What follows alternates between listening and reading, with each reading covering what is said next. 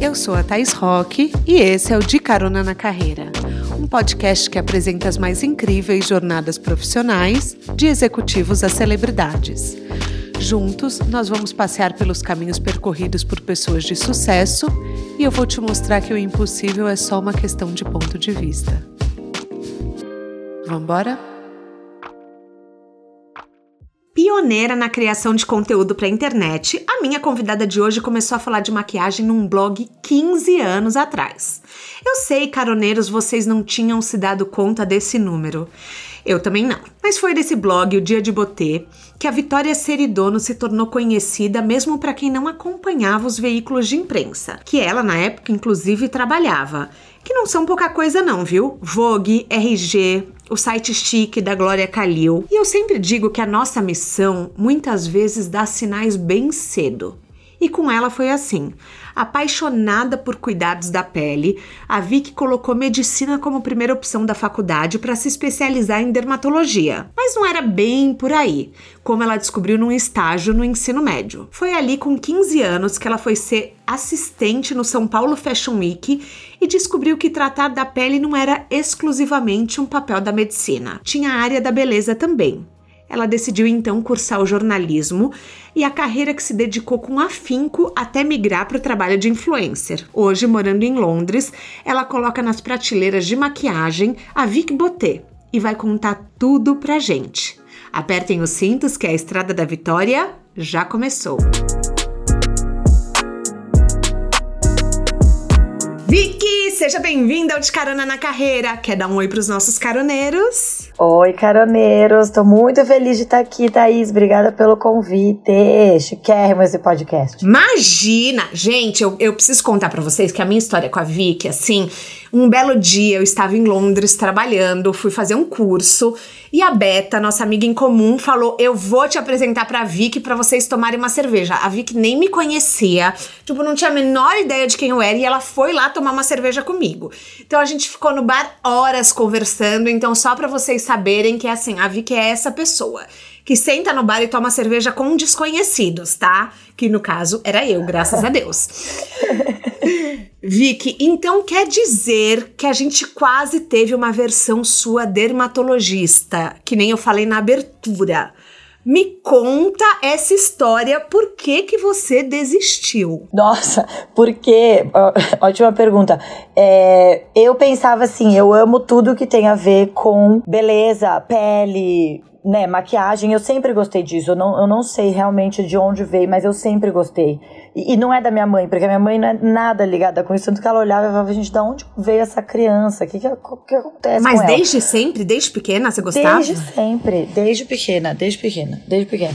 E, e eu ia no banheiro dela para roubar as maquiagens dela, mas ela não tinha nada. Tinha assim, uma, uma paleta super antiga da Lancome, daquelas que você compra no Duty Free, que tem tudo, tem tudo na paleta, sabe? Uhum, tem as gavetinhas. Roubei essa, roubei um corretivo da Clinique e roubei algum rímel seco, que a minha mãe tem mania de rímel seco, que ela não gosta do rímel muito carregado, então ela gosta do rímel mais seco. E aí era isso que eu usava, roubava as coisas dela, mas ela não, não conseguia entender. Então realmente eu sempre tive esse negócio, eu sempre amei revista. Então ah. eu lia muita revista desde muito pequena, obviamente que eu tenho 36 anos, então quando eu era, né, quando eu tinha 12, 13, essa idade, né, 10 até, eu não, existia internet, não tinha nada disso. Então, o, o lugar para consumir conteúdo era a revista. Revista. E eu comprava Vinha todas com as revistas. amostrinhas eu... de perfume no papel que a gente esfregava o pulso. Cheirinho. Era muito Lembra? bom. é. E eu, assim, assinava a revista. Não deixava ninguém encostar na revista antes de mim. Gastava toda a minha mesada em revista importada. Era, era, eu era essa pessoa. E aí, eu pensei em fazer dermatologia... Porque eu pensava muito na pele, cuidado com a pele. Mas daí que eu depois eu fiz o, né, o, o Lé com CRE e falei, ah, não, mas pera, pra eu fazer dermatologia eu tenho que fazer medicina, não, não é o caso. Sim. Acho que não é para mim esse, essa profissão. E eu tava no primeiro colegial e, e eu tenho uma tia, casada com o primo da minha mãe, tem uma assessoria de imprensa, uma das mais importantes até hoje, de, que é a Mecatemix. E, e eu fui num, num São Paulo Fashion Week assistir um desfile, uhum. que eu tinha um convite, e aí eu encontrei ela e ela eu tava eu e minha irmã, ela falou assim: vocês não querem ficar aqui é, me ajudando? É, e aí a gente ficou, e nisso eu trabalhei sete edições do São Paulo Fashion Week, então Nossa. 2001, 2002, uhum. 2003. E era assim, o highlight, os highlights do meu ano. Porque eu tava no, naquele ambiente que eu amava, e aí foi lá que eu percebi que realmente é, eu, queria muito esse dinamismo também, sabe? Que eu acho que o jornalismo tem é, de estar em mil lugares, de conhecer muita gente e ver desfile, ver é, bastidores, ver os maquiadores. Nossa, era assim, um momento. Eu vivi momentos muito especiais. E nessa época já eu saía falando com todas as editoronas famosas, né? Porque uhum. nisso aí eu já tinha decidido que eu queria trabalhar com revista, então eu ia fazer jornalismo. Dá bem momento claro algum, na minha exemplo, cabeça. Como você viu os desfiles, você não pensava em ir pra moda, em ir pra essa parte de criação de roupa? Não, o que te pegou foram os jornalistas. Jornalismo, sempre, porque eu sempre amei ler revista. Então eu acho que essa coisa da comunicação e da informação, para mim, era, era a chave. Se eu fosse, ah. Pra, se fosse para falar de moda ou beleza, eu nunca teria ido para um lado de criação, sabe? Eu queria falar daquilo. Uhum. Só que na época, Bom, eu nem tava na faculdade ainda, né? Eu tava no primeiro colegial, segundo, terceiro. E eu ia falar com Glória Calil, Costanza, Érica Palomino, Lilian Patti. Eu ia na maior cara de pau. Eu era. Eu, sou, eu não sou uma pessoa. Assim, eu sou tímida. Eu, eu sou uma uhum. pessoa bem reservada. Mas nessas horas eu achava que era assim. Pô, eu tô aqui convivendo bem ou mal nesse mesmo ambiente que elas, né? E, e a nossa função minha e da minha irmã era na equipe. A gente ficava no, no backstage, montando os press kits. Era época, assim. Uhum.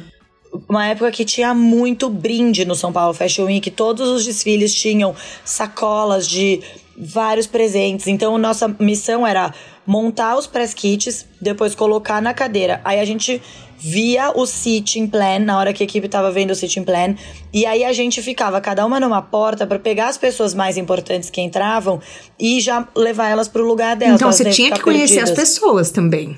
Não bastava estar tá lá. Eu já, é, e eu já conhecia todo mundo, porque eu, eu já lia, sabe? E aí, essa época já começou a ter um pouco de site. Então, a Glória já tinha o Chique, a Erika tinha o site dela. E aí, assim, eu super sabia quem era, porque eu realmente acompanhava muito. Eu acho que isso é uma das coisas que mais me ajudou na minha carreira, em todos os momentos dela, é, assim, isso, inclusive eu tô falando de 2001, né? Eu nem considero que a minha carreira começou aí, eu considero que começou só em 2005, quando eu comecei a trabalhar no Chique. Então, isso foi só uma prévia. Tá, mas isso foi, mas você eu, tava na, no colegial. No colegial. Tá, é. tá, beleza. E o que eu acho que sempre é, me ajudou muito, né? Um, óbvio que quando você gosta do assunto, tudo fica mais fácil. É, mas eu acho que nem sempre você consegue trabalhar também, especialmente desde o começo, com a coisa que você ama. E eu acho que até as pessoas confundem um pouco aquela frase de se você trabalhar com o que você ama, você nunca vai trabalhar um dia na sua vida. É, eu acho uma das maiores mentiras que as eu pessoas Eu acho falam. uma mentira tremenda e uma ilusão, porque daí você começa a, às vezes você transforma um hobby em trabalho e vira um peso para sua vida. Exatamente. Então eu acho que é um equilíbrio de achar um assunto que você tem interesse, mas saber que assim, na verdade, quanto mais você gosta e mais você se envolve, mais você vai trabalhar. Então se você quer não trabalhar um dia, nenhum dia na sua vida, bom, na verdade eu não sei o que, que você faz, tem que ser herdeiro ou sei lá, ganhar tem na Mega Sena. príncipe. É. Mas eu assim, para mim trabalho é uma coisa que é muito parte de mim, eu sempre gostei de trabalhar. Minha mãe sempre trabalhou muito, então eu tenho muito essa referência em casa também, né? Meu meu pai sempre trabalhou muito, mas a minha mãe era muito essa figura que também sempre trabalhou. Então, para mim, trabalho é uma coisa que é, é muito parte de mim e é muito como eu valido muitas das coisas na minha vida, sabe? Mas o que sempre me ajudou muito foi estudar o assunto, conhecer, ter referência, ter bagagem, saber quem são os players, porque isso tudo facilita, sabe? Quando você vê a pessoa, você sabe quem ela é, você sabe o que conversar com ela. Então, eu saía falando com todas, tipo, oi, é, eu queria muito um estágio com você. Daí, ah, tá, que faculdade você faz? Eu, não, não, tô no segundo colegial. tá, tá bom. Uhum. Me chama de novo quando você estiver na faculdade, tá bom. Mas legal, é legal essa cara de pau. Eu acho importante a gente falar disso aqui, porque muita gente fala, ai, ah, não, mas eu não vou pedir, mas eu não vou ser pidona, mas eu não vou. Gente, eu consigo as coisas do podcast muito graças à minha cara de pau. Eu entrevistei a Xuxa graças à minha cara de pau, sabe assim? Então eu, eu falo para as pessoas, é, todo mundo brinca, ah, qual é seu próximo sonho? Eu falo a Kim, a Kim Kardashian no podcast. Eu brinco porque a gente tem que ter um pouco de coragem de correr atrás dos próprios sonhos. Senão, quem vai correr pela gente, né, Vicky? Totalmente. E eu acho que é um equilíbrio de ousadia com humildade que eu acho que é muito bom, porque, né, você ter isso, porque você sempre tem é, sonhos e ambições, né? Eu acho que ambição é uma palavra engraçada que ficou um pouco mal vista, especialmente quando usada por mulher, né? Uhum. Homem ambicioso é tipo, uau. Mulher ambiciosa é tipo, ai nossa, sabe? Mas eu mulher acho que ambição... ambiciosa parece ganância. E não é ganância, né? É, é só você ter coisas que você quer conquistar na sua vida, né? E eu acho que você ter isso com uma humildade sempre é super importante para ter esse sabe assim, é um pouco de você sonhar com o pé no chão sempre, sabe? E, mas ter, é isso, você ter a cara de pau e, e, a vontade mesmo de ir atrás e de pedir, pedir com embasamento, sabe? Não é assim pedir por pedir, mas o que eu já vi muito na minha carreira, né? Porque, enfim, foi longa e eu, eu sempre fiz a mesma coisa, né? Eu trabalhei, eu trabalho na mesma indústria desde sempre. Então eu realmente vi muita coisa acontecer, eu vi muito, muita coisa evoluir. E eu acho que todo mundo tá em busca de um funcionário maravilhoso, sabe? Isso é de alguém para ser parte da sua equipe, que é aquela pessoa que vai, assim, fazer as coisas que você não quer fazer, ou você não tem que pedir, a pessoa pensa sozinha, ou se você pede, a pessoa não faz cara feia. É, eu, uma das histórias que eu mais conto, assim, de quando me pedem dica de carreira, e aí eu conto essa história que eu acho que exemplifica muito. Quando eu trabalhava no Chique, era estagiária, daí depois eu virei repórter, enfim, eu fiquei no Chique três anos e pouquinho. É, eu entrei quando eu tava no segundo ano da faculdade, né, e fiquei e, e assim para mim tudo era uma experiência tudo era um aprendizado e tudo era um, uma circunstância para eu tirar alguma coisa para crescer profissionalmente uhum. então quando a Alexandra minha chefe falava: Vi, vamos arrumar os catálogos sexta-feira, às 5 da tarde? Eu falava: Vamos, porque todo mundo já tinha ido embora. Era um momento meu com ela, que eu não tinha sempre.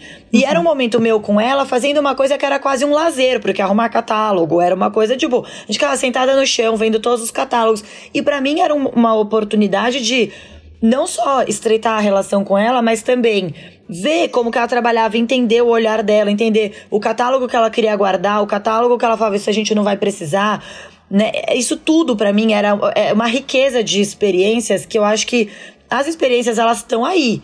Né? Cabe a você viver elas e apreciar ou não. Então, para mim, eu sempre entendi muito todo tipo de experiência, mesmo as experiências que eu falava assim, tô cansada, não queria estar tá aqui, queria estar tá no bar com as minhas amigas, ou quantas vezes eu, né, não virei noite na redação da Vogue, é, porque de dia era corrido, tinha evento, aí você tá na redação, é aquela confusão. Para mim, assim, parar para escrever texto, eu preciso estar tá num momento, eu não consigo escrever textos complexos numa confusão, sendo chamado o tempo inteiro, interrompida. Então, pra montar eu precisava... roteiro, eu preciso ficar imersa na vida da pessoa. Sabe? Eu preciso pesquisar tudo, preciso ler muito. E você também, você é jornalista.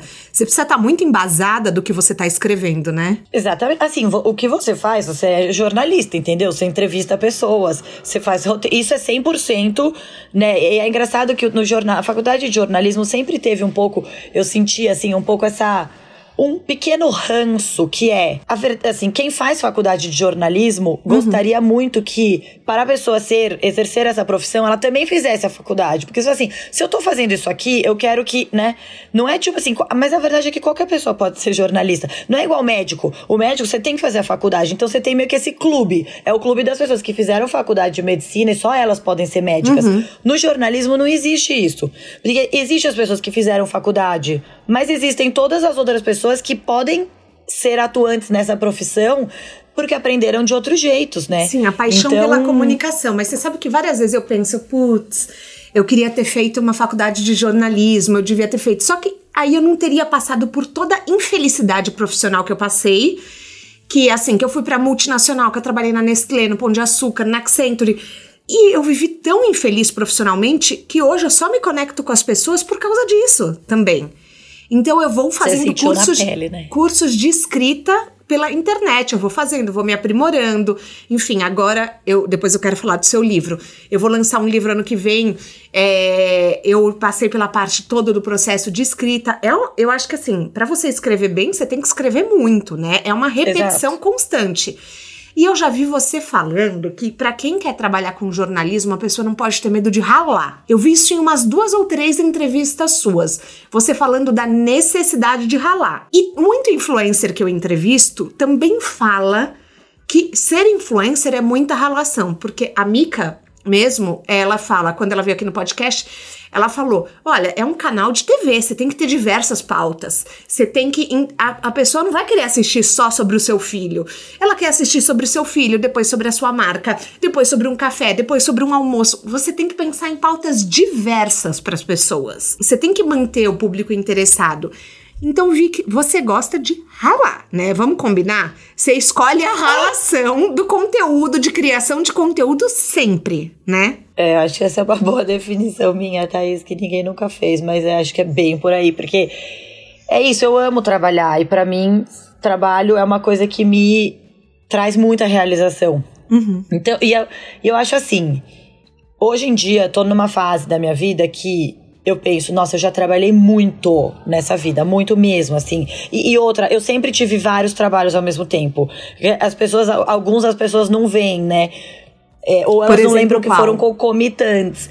Por exemplo, eu tive uma carreira de maquiadora, que é uma ah, coisa que eu é nunca verdade. falo. Você lembra disso? Lembro, eu maquiava uma galera. Uhum. Sábado e domingo, né? Você trabalhava em revista e sábado e domingo você maquiava, né? É, era sexta e sábado a maioria, mas domingo às vezes tinha também. Então eu trabalhava no chique, segunda, terça, quarta, e quinta. Uhum. Aí sexta eu ia de manhã e podia sair a hora que fosse minha primeira cliente. Então no chique eu ficava fixa. Daí eu também era sabadeira da Daslu, porque tá eu achei que seria divertido. Então, sabadeira trabalhava sábado e trabalhava terça-noite. Então eu saía do chique e ia pra Daslu. E aí, no sábado. E aí, quando, como eu era sabadeira, eu tava começando a maquiar também. Ser sabadeira na Daslu era sábado o dia inteiro. Então eu só conseguia maquiar a hora que eu saísse da Daslu. Então eu não conseguia maquiar tanto, mas eu maquiava. Então eu trabalhava no chique. Escrevia pra Vogue já nessa época, que eu comecei a escrever pra Vogue um ano depois que eu entrei no chique. Era sabadeira na Daslu e maquiava nas horas vagas. E eu ainda sempre dei um jeito de, depois disso tudo, tinha festa do amigo, balada, jantar, eu ia. Acho que por isso que as pessoas falam, você tem muita energia, mas assim, eu, ou eu sempre fui assim, ou eu treinei a minha energia pra, tipo assim, fazer muita coisa mesmo. Enfim. Saída Não, mas é verdade, Vic, você tem muito, você tem muito pique. Eu não, eu não aguento, eu vejo as suas baladas, eu fico cansada. Eu juro pra você, juro, vou até mandar um beijo pra Bila, porque a Bila fala que você é uma influência da balada. É, cara, é, assim, até hoje você tem esse mega pique. Realmente, eu não sei se você se condicionou, mas você não chegava, não tinha burnout? Não, não. Eu, eu acho que, assim, para mim, contanto que eu durma o suficiente, que é bastante até, para descansar. Mas assim, às vezes eu vou ficar vários dias que eu durmo pouco, daí pego um dia, durmo muito. Reseta meu, meu banco de energia, assim, é uma loucura. Realmente eu não sei se eu sou assim ou se eu condicionei, mas fato é que eu não forço, entendeu? Uhum. Eu sou assim. E para mim é muito esse equilíbrio que eu gosto de trabalhar muito, mas eu também preciso me divertir. Porque se eu só trabalhar, eu sinto que eu tô também daí perdendo uma parte muito importante da vida. Então, esse equilíbrio, claro que no meu caso eu trabalho demais e também me divirto demais, mas eu acho que sempre teve essa, esses, esses dois lados. Mas eu sempre fiz muita coisa. E essa carreira de maquiadora, por exemplo, é uma que ninguém sabe. Mas eu amava maquiar, só que aí eu me aposentei da maquiagem quando eu virei editora de beleza da Vogue, porque daí uhum foi, foi, acho que a época que eu mais fiz menos coisa na época da Vogue, porque aí eu fiquei só com a Vogue, que eu queria realmente me, assim, não que eu não era dedicada às outras coisas antes, mas eu queria focar realmente minha energia, porque era uma coisa que eu queria é, tinha muita coisa para fazer na editoria de beleza da Vogue quando, quando eu virei editora, porque foi toda uma mudança, é, né? Veio a Condenaste. Na, até então, não tinha uma editora que ficava fixa na redação. Tá. Então eu via muita coisa na revista que, que podia, assim, ampliar muito a sessão de beleza. Eu, né, eu aumentei muito a sessão de beleza. Aí a gente tinha uma sessão de beleza maravilhosa.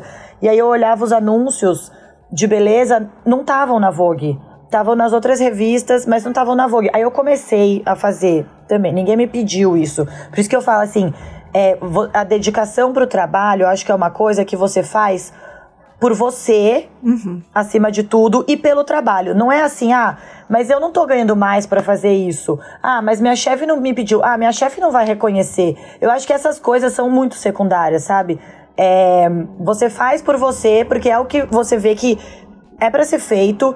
E eu acredito muito que às vezes a gente não vai colher os frutos daquela ação imediatamente. Nunca mas a gente colhe imediatamente. Vai muito raro. Colher em algum uhum. momento. É muito raro, muito raro.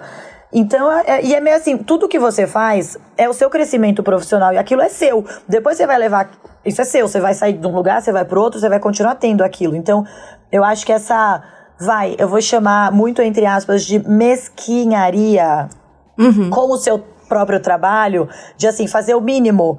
Eu acho que no fim quem é ma o mais prejudicado é você, é porque você. você tá deixando, você tem ali um potencial de desenvolvimento que você não tá é, explorando porque você tá parando aqui no comecinho, porque é o que te pediram para fazer, mas você pode ir além. Então, uma coisa que eu fazia na Vogue era eu comprava todas as revistas da banca, uhum. femininas, né, obviamente, que tinham, tinham a ver, e fazia uma tabela e olha que eu sou ruim de tabela e número, hein? Fazer uma tabela assim. Quantas páginas tem na seção de beleza da Vogue? X. Quantas matérias tem? Porque às vezes a matéria tem uma página, a matéria tem duas páginas, a matéria tem quatro páginas. Quantas matérias? X. Quantas, quantos produtos, né, créditos a gente uhum. deu na sessão total? X. Quantos anúncios a gente tem? X. Aí eu fazia isso com todas as outras. Página, número de matéria, Você tá número tá de, de brincadeira. Produto, anúncio, juro.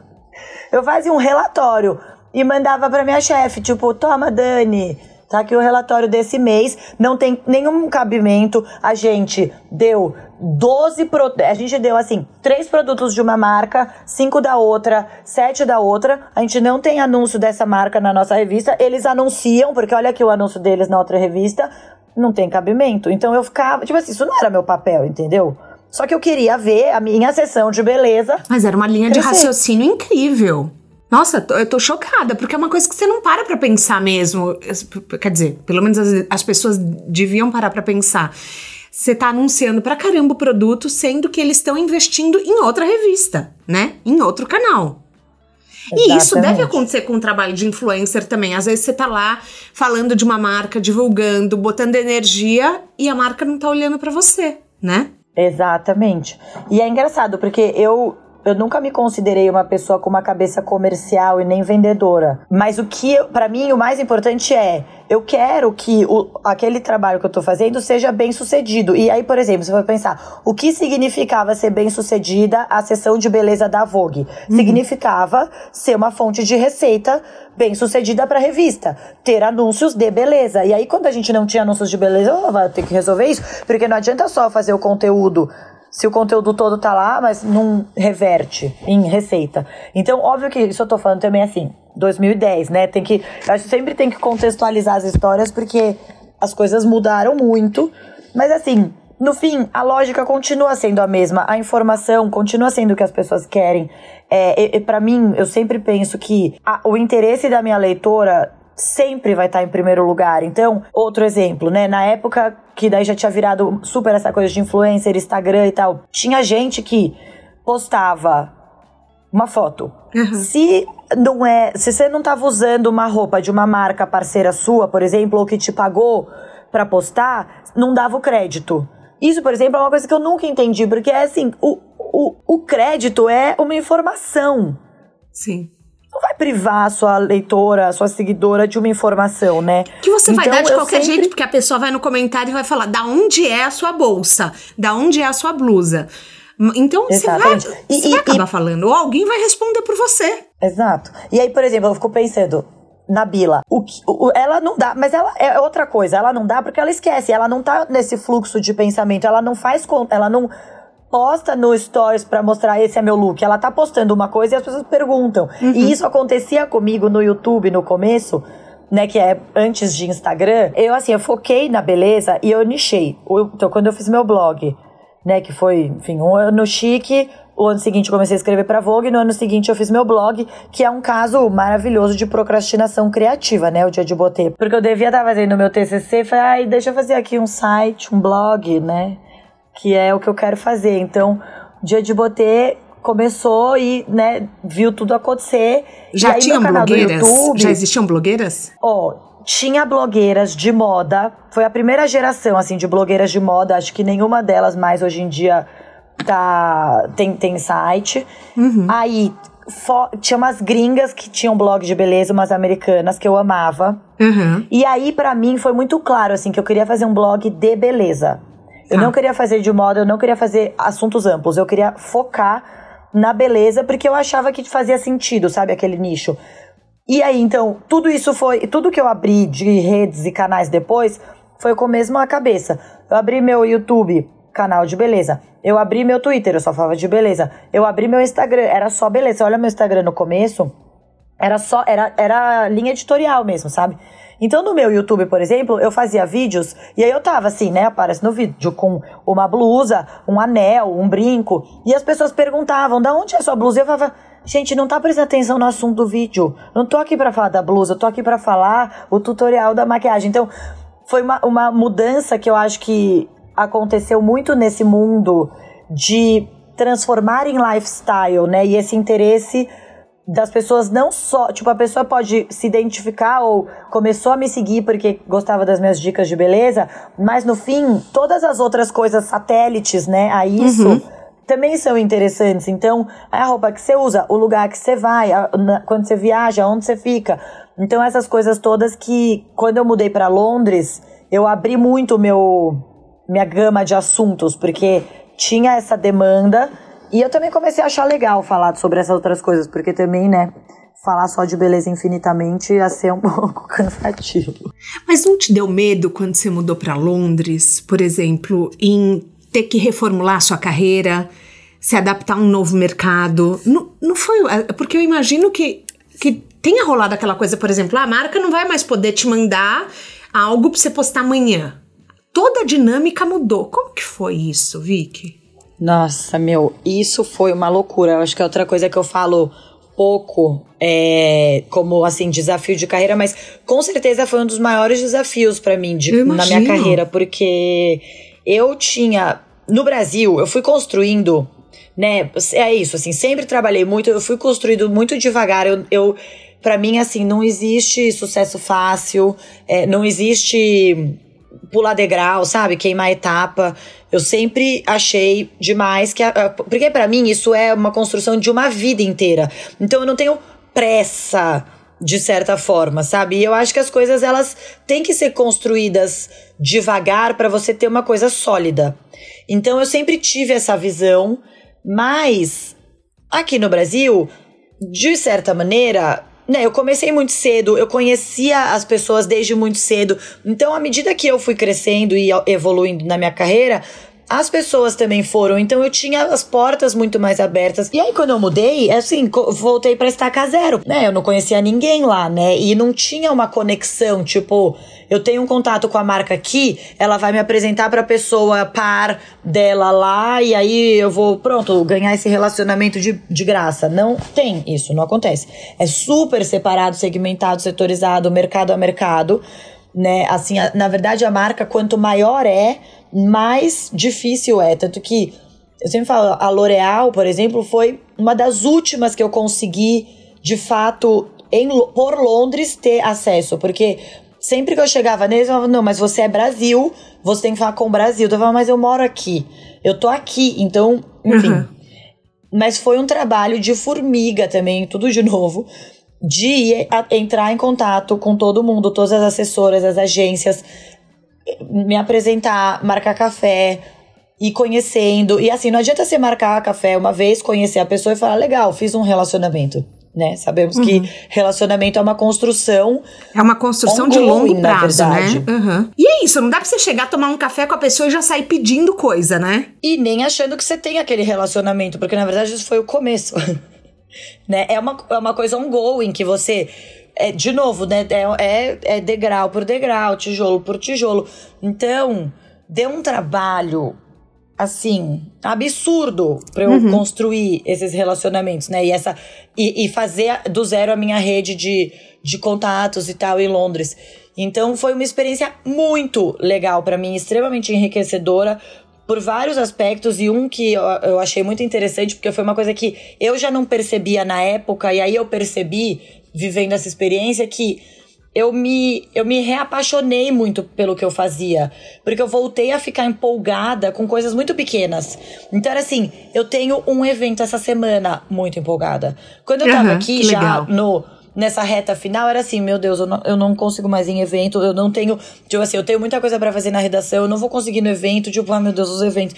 E aí lá eu tava assim, eu tenho um evento essa semana, a empolgação, conhecer gente. Então, foi um, um, processo bem interessante, assim, de, de ter vivido. Também teve uma outra coisa muito chave que mudou quando eu mudei para Londres, que até então, no começo do blog, quando né, o blog começou, não, não existia publicidade, parceria, nada. Uhum. Daí começou a aparecer esse movimento.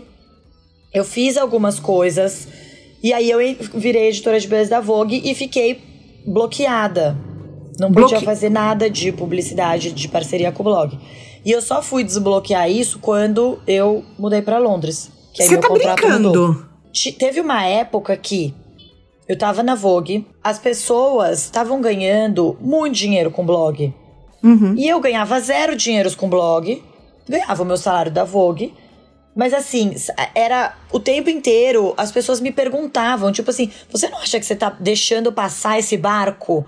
Você não acha que você tá perdendo a oportunidade? Tipo, o que, que vai acontecer depois disso? Ninguém sabia, concorda? Então eu ficava, meu, o que, que eu faço? Mas eh, nessas horas eu acho que é muito é difícil demais. Mas é muito importante você realmente fazer um trabalho de ouvir sua intuição. Uhum. Que é uma coisa que a gente não faz, sabe? E eu fiz muito esse trabalho, tipo, eu pensava, pensava, pensava. Eu conversava muito com meu marido, conversava muito com a minha família. Conversava com amigas, né? A Camila Coutinho, por exemplo, é uma que eu sempre tive muita troca, assim, profissional. Falava que ela era minha guru, porque ela sempre teve muito esse tino empresária, sabe? Mesmo antes, quando era só o blog, ela sempre teve essa cabeça. E eu não. Então, para mim era assim: o meu blog é meu hobby, o meu trabalho é ser editora de beleza da Vogue. E o, o, o, meu marido ficava tipo, mas as pessoas têm esse trabalho hoje em dia de blog, deu tá, mas Sim. ainda não tá.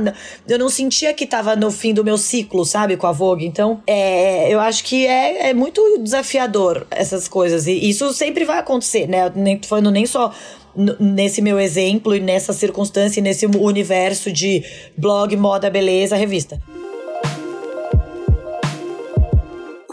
Tempo você demorou para ganhar dinheiro com a internet? Eu ganhei um pouco num gap entre, sei lá, um gap de um ano e meio, uhum. que eu já tinha um blog bem sucedido, trabalhava já na Vogue RG na época, né? Que eu, eu fui editora de moda e beleza da Vogue RG na carta editorial. Daí, quando a Condenaste veio e pegou a Vogue.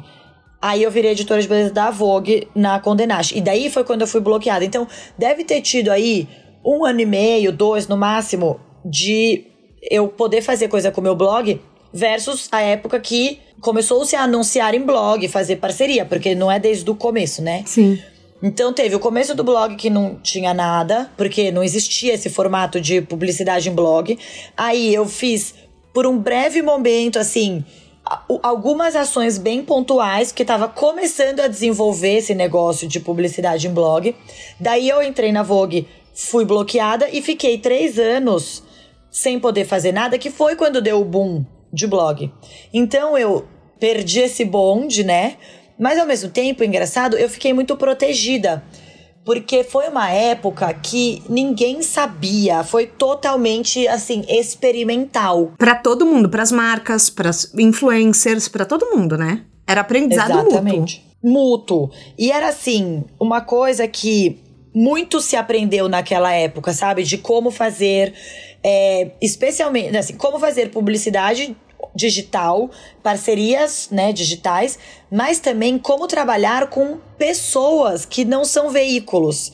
Porque foi a primeira vez que uhum. pessoas viraram veículos, né? Sim. Então era tudo muito novo, era tudo muito experimental e eu fiquei meio protegida, observando, sem poder fazer nada. E eu acho que eu fui meio que até poupada de algumas coisas que tinha naquela época. Você lembra? Blogueira Shame? Lembro, porque, super! Porque daí ah. teve um backlash de os blogs cresceram e viraram o que eles viraram porque era uma coisa que era pura, né?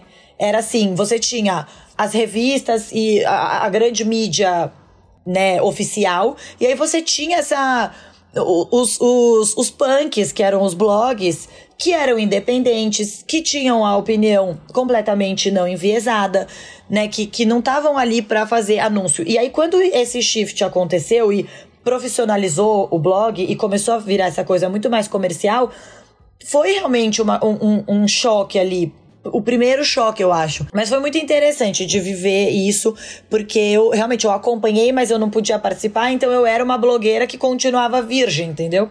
Mas você podia ganhar roupa, por exemplo, e postar? Não, isso sempre, assim, né? Trabalho de jornalista, você é, você recebe produto para testar. Tá, você pode. Eu tá. nunca ganhei muito, porque o meu negócio sempre eu nichei muito na beleza, né? Na Demorou beleza, pra sim. Pra eu abrir. Mas assim, produto de beleza. Eu sempre postei, mas mas é isso. Independente de eu ganhar ou não. Tanto que uma coisa que me deixava extremamente irritada era quando eu fazia um post. Porque daí, isso você vê, é muito engraçado o comportamento da, da leitora e da consumidora. Quando você mexe com a confiança dela, é muito delicado, porque daí ela passa a desconfiar de tudo. Então, nessa época, que virou meio que assim: todas as blogueiras são vendidas, né? As pessoas mais revoltadas falavam isso. Todas as blogueiras são vendidas, tudo que elas falam é porque elas estão ganhando dinheiro com isso.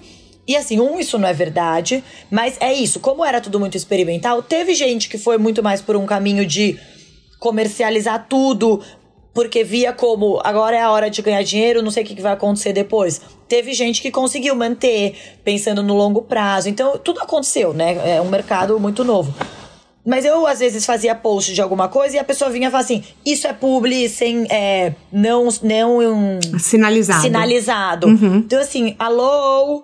Eu não posso fazer publi, fofa. Não é para, não é nem por você, é porque o meu contrato com a minha, com o meu empregador não me permite. Então assim, é claro que isso não é um publi não sinalizado, mas virou um pouco essa chave. Enfim, quando eu mudei para Londres, que eu, meu contrato com a Vogue mudou e aí eu fui liberada para fazer publi, eu tinha tanta restrição que eu falava assim, eu não vou fazer desse jeito, nem desse, nem desse, eu não quero fazer isso, eu não quero fazer aquilo. Então também demorou, porque eu ficava pra cheia das restrições. Pra você encontrar o seu formato, sim.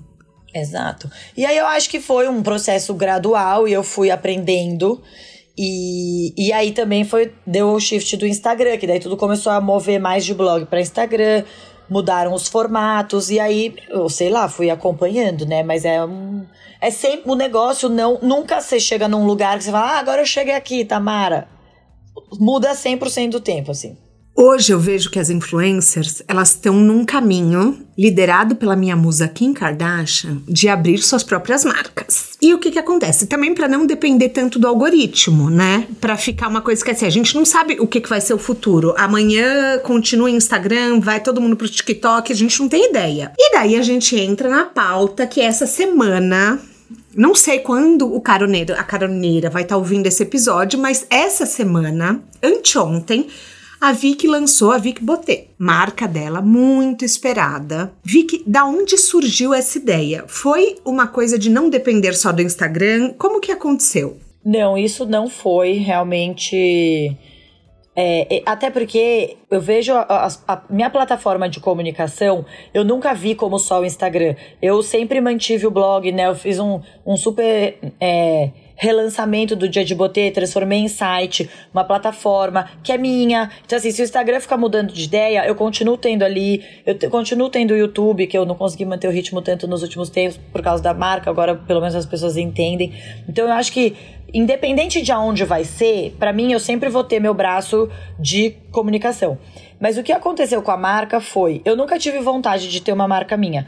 Eu pensava que se algum dia eu fosse empreender, além do jornalismo barra comunicação, eu queria ter uma loja multimarcas. Porque eu sempre amei produto, eu sempre amei marcas, eu amo as histórias das marcas, eu amo ver né, o, o DNA diferente de cada marca, a trajetória do fundador. Eu, eu sou apaixonada por isso, sempre fui, adoro descobrir marcas novas, marcas nicho, marcas indie.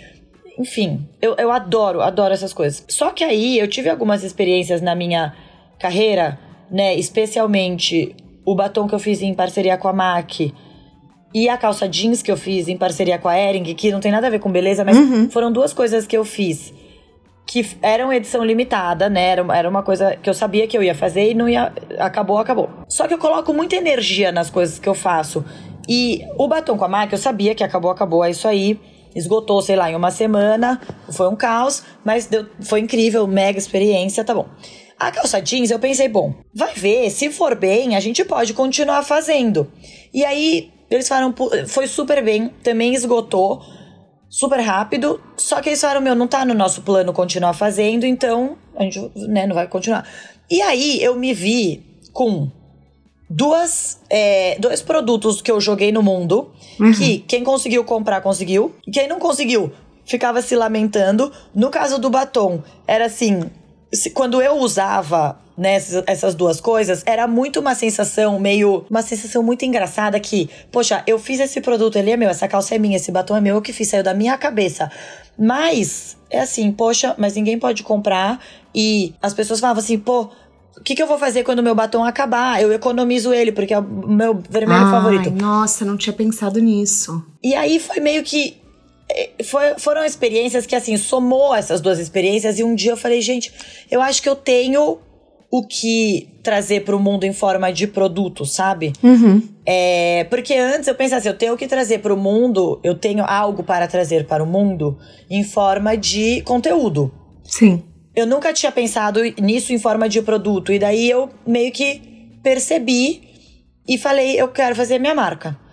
Só que quando eu resolvi fazer minha marca, na, aí o que, que aconteceu? Eu fiz, eu, eu ainda pensei brincando assim, bom, tá pronta a marca, vai nascer, tem um batom vermelho e uma calça jeans. Uhum. Só que eu falei, não, mas falando sério, assim, é, a parte da roupa, eu falei com a Amanda e com as meninas do Gallerist, porque elas têm um, um, né, algumas marcas próprias que elas incubam.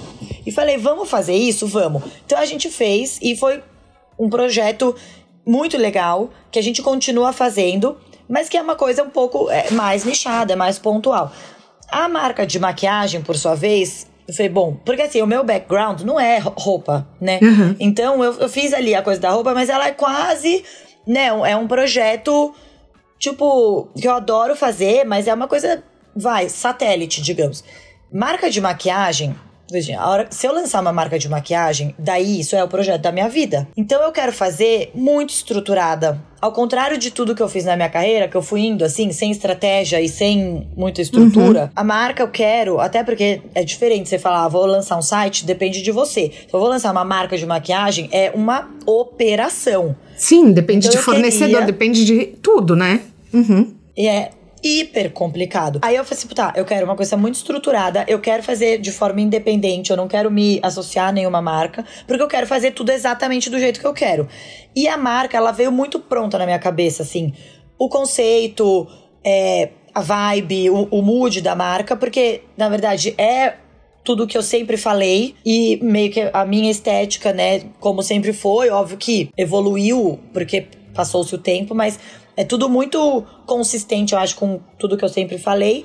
E o produto, o primeiro produto, nasceu pronto na minha cabeça também. E aí eu comecei a trabalhar. Então, isso faz três anos e nove meses. E aí eu comecei a trabalhar nessa marca.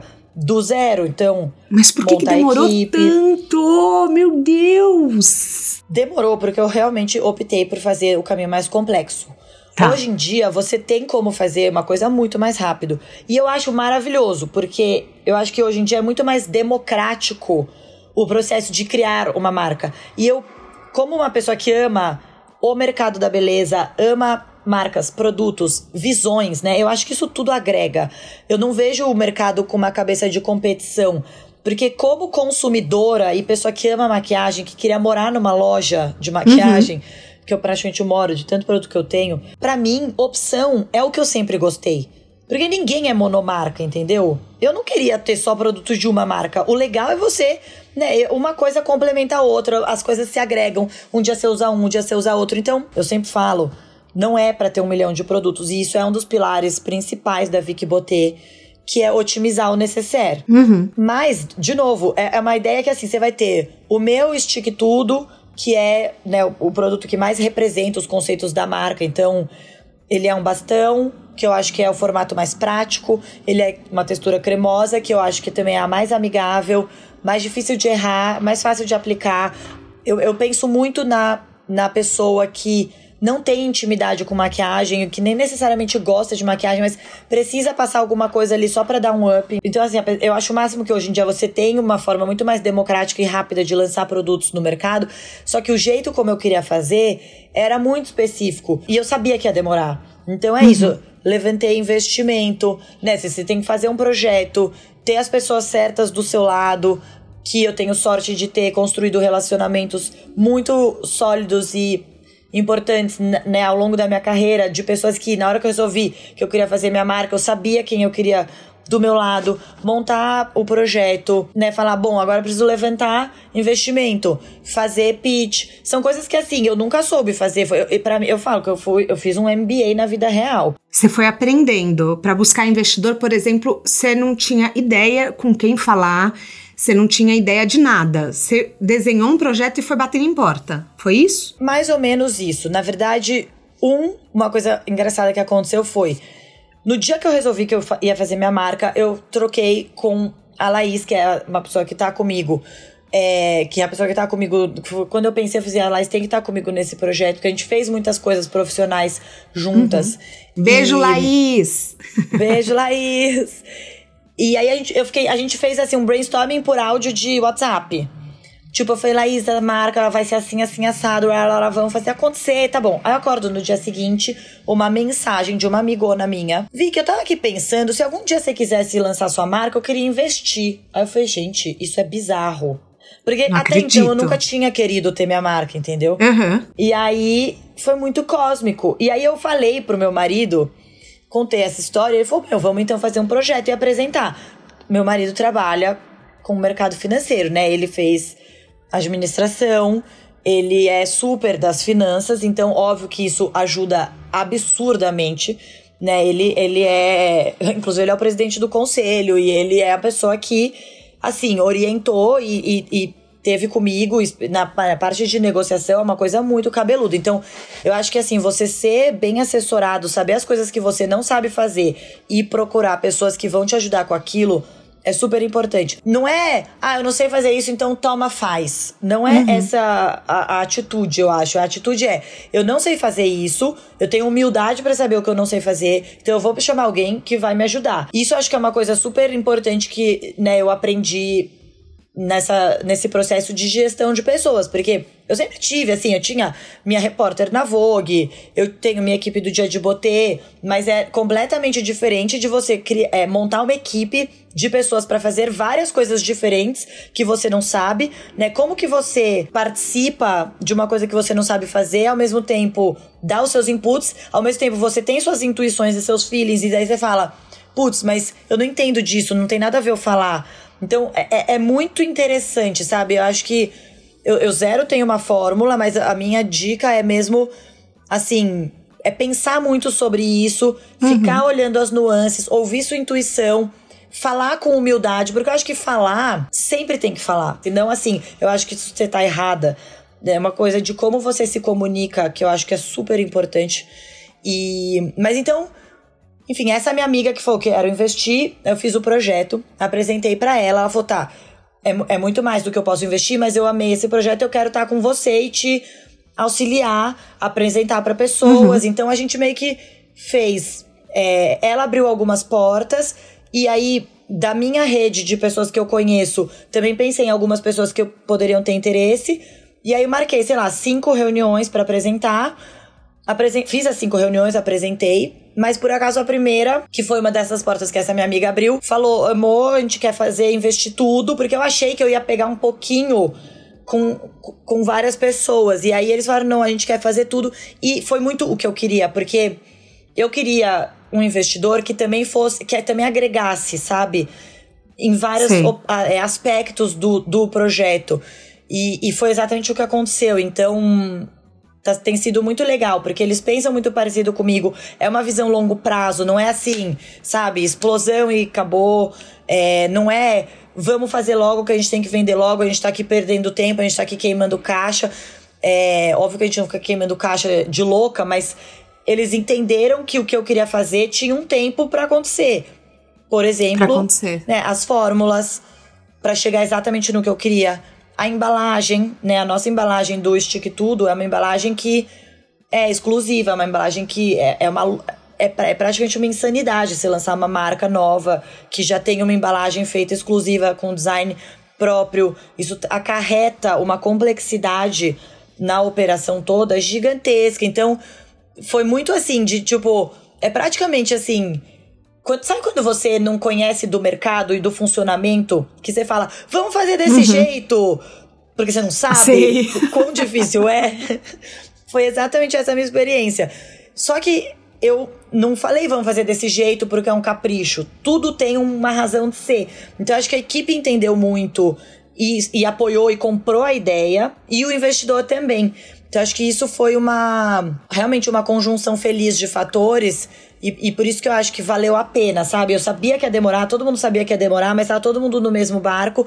Pra hora que a gente lançasse, a gente lançasse exatamente do jeito que né, eu visualizei e que todo mundo visualizou e, e, e sonhou.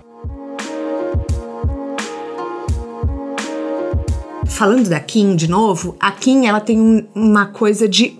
Ela parou de fazer public post e agora ela só faz propaganda das marcas dela. Você tem essa intenção? A princípio, eu não vou parar com as parcerias que eu já tenho. Eu acho que agora, para mim, vai ser muito mais entender o meu ritmo uhum. com essa marca lançando. Porque até agora era um segredo, né? E eu continuei fazendo o meu trabalho de influencer porque é a minha fonte de renda. Eu não sei quanto tempo vai demorar para essa marca ser minha fonte de renda. Então, existe um momento que eu, eu preciso continuar fazendo público, né? Porque, enfim, preciso ganhar dinheiro, como todo mundo. E é a minha principal fonte de renda. Mas eu quero conseguir me dedicar às coisas que eu faço. E o publi entra nisso também. Eu não quero que o publi seja uma coisa que eu falo, meu Deus, eu tô sem tempo para fazer, sabe? Então eu tô muito uhum. pensando como que eu consigo fazer essas coisas todas acontecerem. Uma coisa que eu tenho muita vontade faz tempo já, porque hoje em dia eu ainda faço muito publi a ver com beleza. E eu tenho muita vontade de fazer outras coisas. Exemplo, meu publi dos sonhos é com uma marca de cerveja. Eu já falei isso mil vezes, ainda não consegui ele. Porque eu acho que, sei lá, o feedback que eu tenho da minha agência é que eu não. que as marcas não me veem como o, o público que é o público-alvo do público de cerveja, eu falo, não sei como, porque ninguém, eu não conheço ninguém. Eu desafio a achar alguém que bebe mais cerveja do que eu. Então, assim, eu sou o público-alvo, mas ok. Então, talvez. Mas você é muito vinculada ao mercado de luxo, né? Mas, gente, o que, que tem porque a pessoa do luxo não pode gostar de cerveja? Eu não entendo isso. Concordo, concordo. É, uh, não, me escreveram no Instagram semana passada assim: você é a musa intele intelectual que fala de futilidades. Eu amei. Eu falei, exatamente, eu gosto de falar sobre neurociência e gosto de falar sobre Kardashians. E eu acho que é o mesmo desafio que você passa com a cerveja. Porque, assim, é. Tanto que quando eu ouvi falar que você ia lançar a marca, na minha cabeça ia ser uma marca de luxo, tá? Porque eu te vejo muito como luxo. E você olha a Vic Boté, é, eu sei que ela vai ter preço acessível, mas ela tem um pezinho no luxo, né? É, isso era uma, uma das coisas principais, assim, que eu acho que no mercado brasileiro tem muito espaço ainda para marcas que tenham esse. Não é posicionamento, mas é um é, vai, acho que não tem palavra melhor. Um posicionamento, prestígio. Ma uhum. A maquiagem tem essa vantagem de. Ela é uma coisa mais acessível, né? No escopo total do mercado de luxo, a maquiagem é, é o, o, o a entrada. E eu queria muito que os meus produtos tivessem um preço que fosse acessível. Não é barato, porque realmente não é um produto que tá no segmento de massa. E tem um motivo, né? O preço ele tem um motivo. Então, toda essa complexidade de fatores que eu comentei, isso tudo entra no preço. Mas eu queria justamente Sim. que as pessoas tivessem essa, essa sensação de estar tá consumindo uma coisa que é prestígio, porque eu adoro essas coisas. Eu acho que é uma frescura muito necessária, sabe? Então, e eu acho que tem muito espaço para uma marca brasileira, porque a maioria das marcas hoje em dia no Brasil do segmento prestígio são marcas importadas. E eu queria que fosse é uma é marca brasileira para conviver nesse segmento. Então, é, eu acho que tem muito espaço no mercado brasileiro como um todo. É, tem muita coisa legal acontecendo, né? Eu vi esse mercado evoluir né, absurdamente desde quando eu comecei, de uma época que tinha praticamente três marcas, sabe? Hoje em dia tem muita coisa, então é muito legal e, e tem uma rede muito legal de apoio entre as empreendedoras desse segmento, né? Então isso é muito legal também, uma troca super valiosa. Mas eu vi você falando sobre síndrome de impostora. Eu vi um vídeo seu sobre carreira que você abordava esse tema. Como não deixar que o medo te impeça de agir? Você não tá com medo agora? Eu levo as coisas muito a sério, mas eu não me levo a sério. Então, eu é meio que me dá um descolamento de mim mesma, sabe? Eu não dou, eu nem eu nem entro na loucura de começar a ficar com medo, porque eu tô tipo assim, em paz, que vai dar tudo certo. E óbvio que nenhuma nada agrada a 100% das pessoas. Eu nem quero, eu não tô falando que todo mundo, eu não quero que todo mundo ame meu produto, mas eu quero conseguir, como eu falei, encaixar, né, que essa marca encaixe na vida de uma gama muito grande de pessoas e que quando elas forem usar esse produto, isso traga para ela coisas muito boas. Tanto a experiência sensorial da embalagem, que é uma coisa que você pega nela, você fala, ai, muito gostosinha, eu fico fazendo carinho assim na embalagem. Você vai passar uhum. o produto. Eu acredito absurdamente no, nesse poder que a maquiagem tem de te. Você se olha no espelho e você tá mais bonita, você se sente melhor, isso te dá uma confiança, que é uma coisa que podem falar quanto quiser que isso é futilidade. Eu jamais vou ouvir, porque eu sei que não é. Né? Eu tenho 17 anos de troca criando conteúdo sobre beleza e ouvindo as pessoas que consomem esse conteúdo falarem que isso teve um impacto muito bom na vida delas. Então, é, a ideia é que né, tudo isso traga uma, uma vibe boa pro dia da pessoa e que ela seja feliz usando esses produtos. Então, eu acho que, bom, até pela, feedback que já teve até agora, né? A gente tá gravando numa sexta-feira. Foi a semana que, né? Ontem eu anunciei, tipo, fiz, realmente revelei tudo. Foi o chá revelação uhum. da Vicky Botê. E eu acho que pelo feedback das pessoas, elas estão conseguindo sentir isso. Porque o que eu mais queria é. Sim. São né, anos de carreira, mais, mais anos ainda como uma pessoa que ama maquiagem e, e beleza, e quatro anos trabalhando num negócio que eu queria que transmitisse para as pessoas uma coisa até que vai além de isso é um produto de maquiagem, sabe? Então, e, e, um pouco da experiência que eu já tô tendo, até das pessoas que eu mostrei ao vivo, é, a reação que elas têm, eu, eu sinto que isso tá acontecendo. Então eu fico muito feliz. E é muito louco viver agora esses momentos que eu tô vivendo, porque foi tanto tempo guardando o segredo que agora é tipo, nossa, esse negócio nascendo, sabe? É muito louco. Finalmente tá indo pra, pra mão das pessoas para mudar a vida das pessoas, né? É, mudar, assim, é um pouco forte, mas eu espero que deixar ela não, melhor. mas, né, não, não mudar, mas é, a, eu tenho a consciência, para mim, a, a maquiagem, ela. A, ela afeta muito a minha autoestima. Sabe, no dia que eu quero me sentir bem, eu que eu quero sentir que eu tô cuidando de mim, eu vou lá e, e faço uma make legal, sabe? Então, para mim, tem muito esse papel de, de mudança de humor, sabe? Foi mais ou menos nesse sentido que eu quis dizer. Eu 100%, eu, eu acredito muito nisso, muito, muito. E é isso. Quem acha que isso é besteira, boa sorte. Porque quando você sabe e, e, você sabe o impacto, isso é para você, você com você.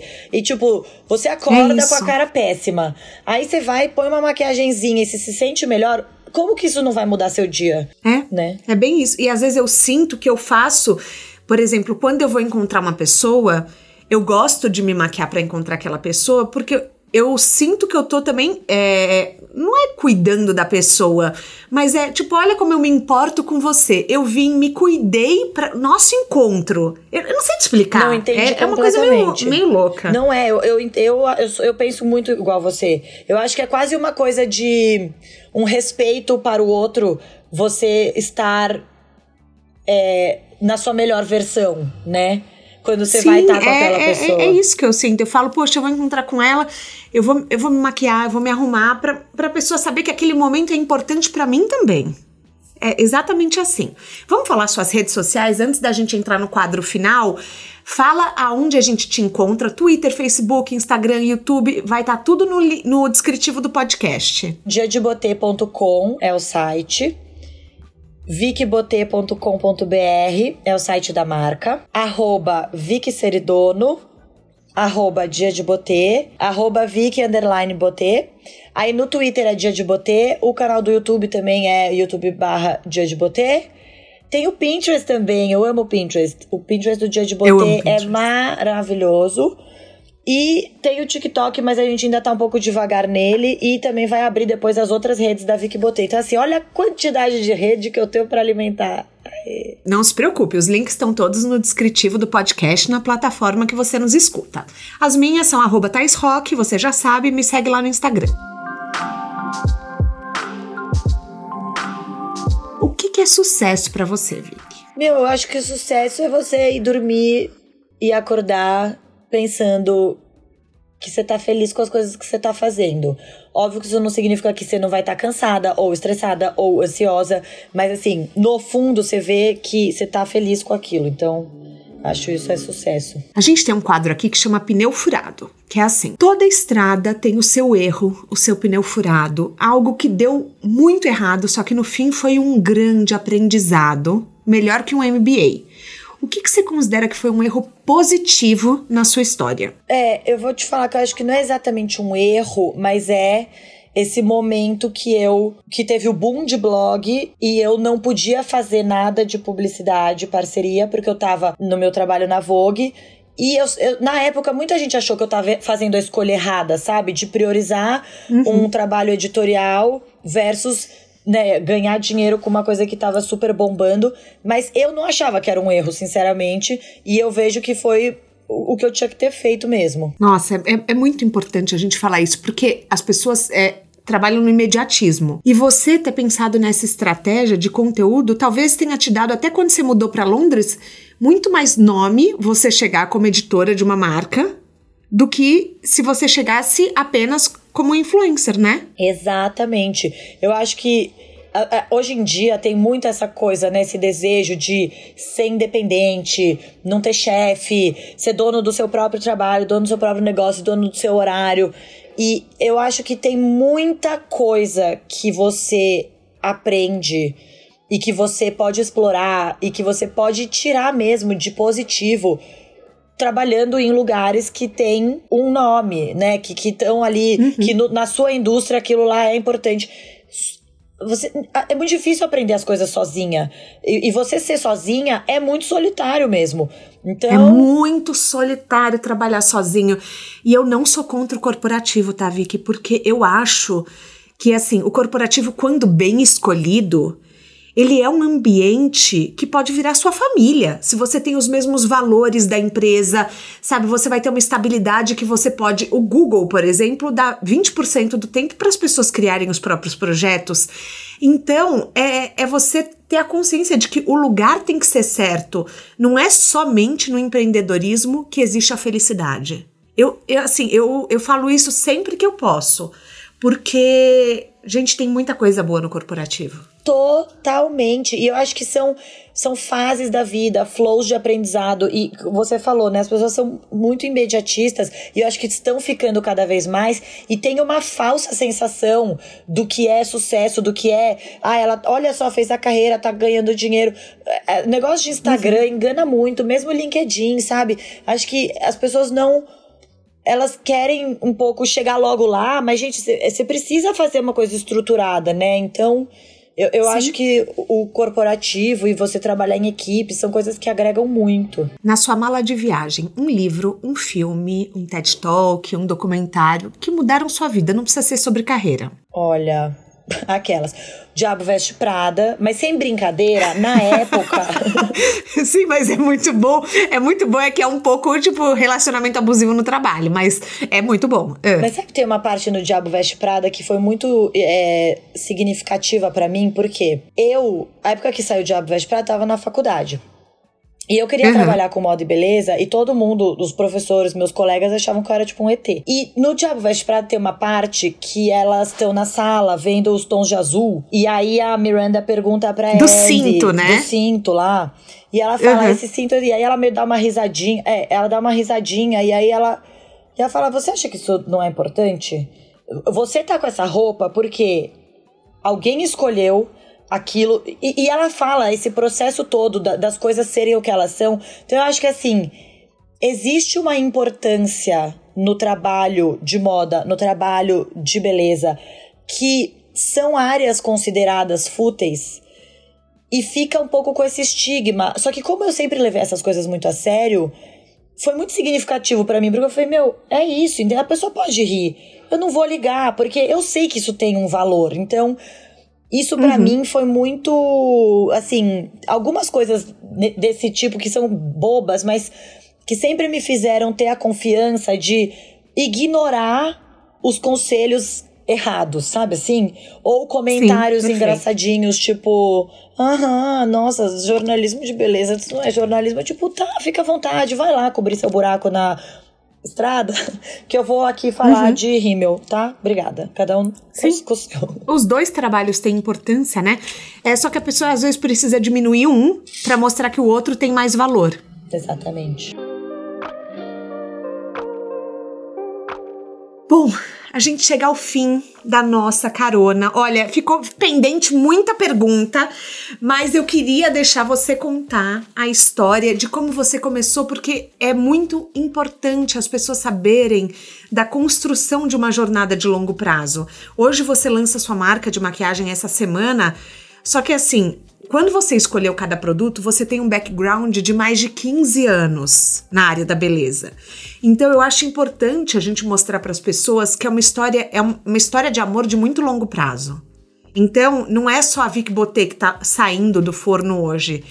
É tudo vem embasado com o que você viveu nesses últimos 15 anos.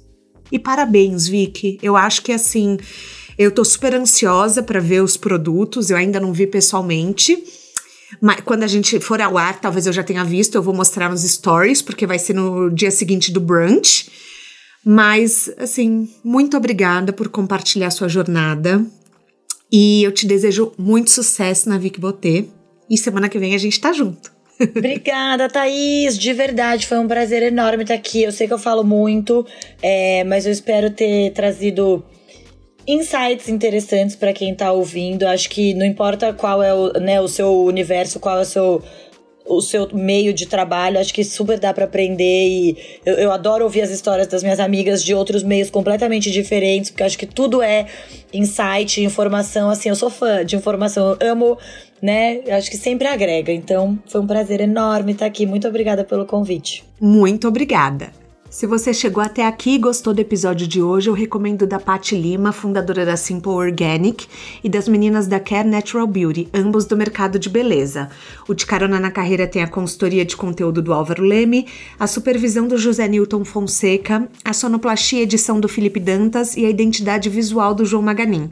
As dicas que a gente abordou até aqui estão todas na plataforma, no descritivo onde você nos escuta. Bora lá no Instagram falar mais sobre o episódio de hoje? A gente volta na próxima semana com mais um de Carona na Carreira. Um beijo grande.